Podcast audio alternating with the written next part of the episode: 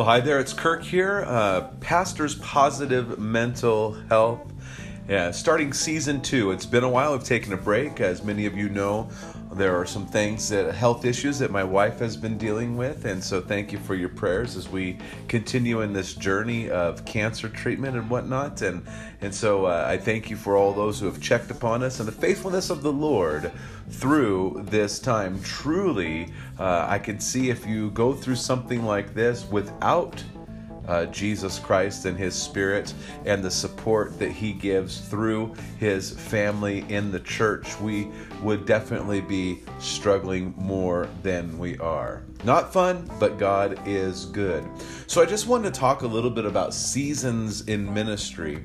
If you've been in ministry long enough, or if you're just starting out in ministry, or if maybe you're someone who is a church member, you need to understand that pastors go through seasons. There are seasons where they're full of energy and nothing can stop them, and they feel positive about everything and they can't wait to do the next thing.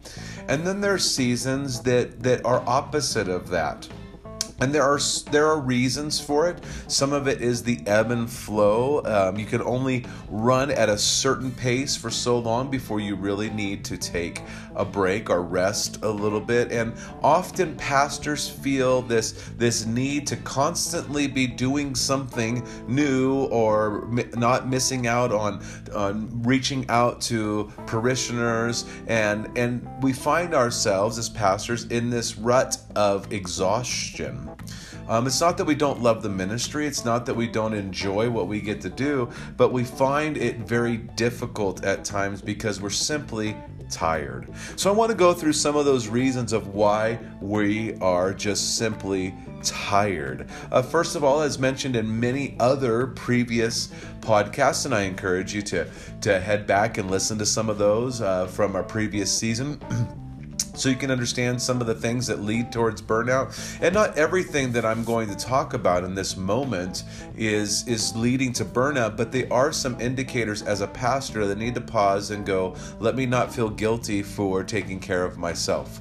Let me not feel guilty for not feeling that i'm as present as i need to be in this moment because of life circumstances. So that's the first thing that, that gets difficult for pastors at time is just life circumstances. If you you're a pastor and you have young children or they're teenagers, uh, life circumstances can be busy and very distracting and very exhausting as you're trying to go from place to place and and make sure your kids get opportunities that you want them to have as they're involved in in not only school but extracurricular activities and whatnot. And you want to serve them, you want to help them, but you can find yourself just running constantly and never really getting that moment of break. There are seasons in the minute ministry, where I, I would say, for at least in the Lutheran context, we find this often during Lent season and an Advent season is we feel like we're doing so much more because we're preparing more services and we're doing more things. We're trying to figure out how to get people to be there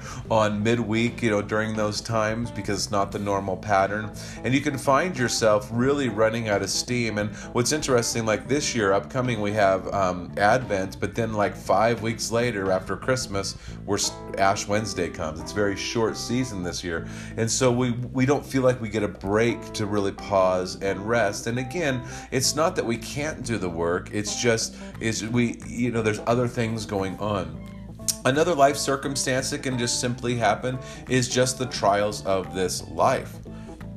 So I mentioned a little bit at the beginning about the trial with, health issues. And so when those things happen, that draws your attention, and especially with the diagnosis of cancer and whatnot, it is something that is always there. And you can't just simply go, okay, let me just separate myself from it and it not be there. It's always present with you. And so you have to take the time to process it and to draw strength from the Lord. And for church members, it's really important that you pray for your pastors and you make sure that you support them when you see that they're going through tough circumstances. And it's not just for the pastor that has to deal with tough circumstances, he feels the weight of parishioners when they go through it. So, you know, if you have a recent string like we have, of of people that have been having some health issues, surgeries, and cancer, um, and you just sit there and you go, man, this is a fallen world. We need to hope in Christ, but I need to hope in Christ as a pastor.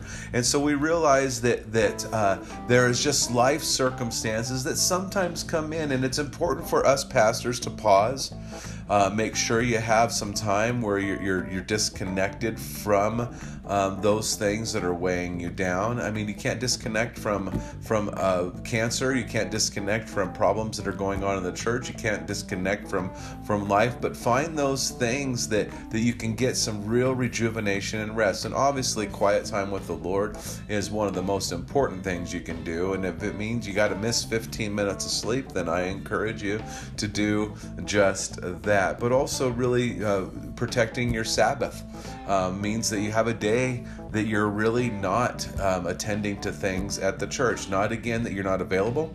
It's not like someone couldn't call you and you would answer the phone. Um, but you you schedule to be um, you know not going to the church so my wife does the children's ministry here at the church and and during our season of children's ministry we try to purpose it in uh, in our in our heart to have one day the friday or saturday that we don't go to the church and do something and so uh, you know otherwise i would be here six days a week and or seven days a week i already am six days a week when we do that and so we just we just and it's important for us to feel that it, it also rejuvenates me because I'm excited to get back. I'm excited. It's like we just had vacation Bible school last week and I'm tired. Um, those things, events will tire you out. And, and so you're here a little bit more, you're here a bit longer, you're putting a little more effort into certain things, a little more physical effort as well. And you have to not feel guilty to say okay for the next couple weeks i'm just going to take a break. I'm just going to pause. I mean if you're uh, so right now i'm going into season people think summers are usually minimal but they're they're not. Um, when you have certain positions like i have to go to a conference in milwaukee next week um, and then another four weeks after that i go to another convention. Yeah and so you just see that these things are part of it. And so you have to find ways when life circumstances are trying and busy to pause and just escape for a moment. If it's a hobby that you can go do for an hour or so a day or a or half hour a week or something you need to take that time and also fellowship with other people Next, I think seemingly slow growth in the church can be something that really makes a pastor tired. Um, I served with a pastor years ago who who was convinced that he was the problem. He was a he, he taught the Bible. He was a great shepherd, um, and the church just did not seem to grow quickly. And and we had to process that. I, you know, one of the things that I sat with him after I had returned from being away for a while was looking at the fact that all the people that had left the church for various reasons, whether they moved out of town or the season was done in that church, they were engaged and involved in another church, whether it was, you know, where they had moved to or in the local area. And so my point to him was you were faithful at the time that you had with those people. And so we need to say, okay, Lord, I need to be faithful and do the best that I can through the strength of the Spirit for the time that I have these people that you have entrusted to me. And there are seasons where people move away. We had a couple years ago, we had two families, one had six kids, one had three, and they moved within two weeks of each other. So all of a sudden, you've got, you know, 13 people gone, and, you know, 80% of your children's ministry. Uh, and so you realize that these are just seasons that happen. And, and we need to be careful not to take those seasons personally, but say, Lord, search my heart, see if there be any wicked way in me, lead me in the way everlasting, and help me to be focused upon those people that are here. Often we find that that we are preaching to the people who aren't here. Um, and and I years ago I was used to get really upset with the people who called our church their home church, but they didn't show up on Sunday in a consistent way. And the Lord just said, "You should be grieved that they're getting ripped off." And instead turn your focus to those who are there, those who are availing. And you've heard of maybe the 80 20 rule uh, that 20 people, 20% of the people do 80% of the work or, and, or all the work. And, and I think that it's important for us to realize that those who come on Sunday, that's who God has entrusted to you in that moment. Those who come to Bible study, those who come to other functions, focus on them, trust the Lord for the results. And, and it's really hard to do sometimes, especially when you see um, things happening within your church, with from your church members, and they are come from a place of, of sin, maybe, or or lack of trust or faith, and at their season that they're going through, and their their trust and their faith has been shaken, and you get frustrated because I mean I have this attitude sometimes, and it's not good, but I have this attitude where I want to say, just be a Christian this is what God's word say says, do it. Now, I have to hold myself to that same thing. And so the Lord looks to me and, and, and he says by his Holy Spirit gently, he goes, So how are you doing with that? And so I think it's important for us to realize that there are these seasons that make us tired, and a lot of these seasons and these circumstances and slow growth or whatnot will will cause you to fix your eyes on something other than the Lord Jesus and the call to proclaim His mercy and His grace in Christ for others. And so again, and maybe we don't have the best picture to understand what growth really is. Now, does God care about people and does He care about numbers? And does he want the church to be added to daily? Absolutely. But that is his work, not yours. Your work is to proclaim Christ and him crucified. Often the life circumstances and trials of other people, whether there's marriage conflict in the church or someone's upset with God because of health problems and they're they're mad at God, or there's a death of a loved one, um, a, a, an unexpected diagnosis of bad health. Um, you know, you can be really carry those burdens as a pastor, and you can find yourself just depressed and down and really tired. Now, we need to realize that it is not our job to carry those burdens. Jesus said, Come to me, all you who are weary and heavy laden, and I will give you rest. Take my yoke upon me and learn of me, for my yoke is easy and my burden is light. Why is the yoke easy and the burden light? Because He is carrying it. We were never meant to carry these things that we so often try to fix on our own or try to carry on our own. So I just want to encourage you as a pastor, um, continually say, What does Jesus say? Come to me.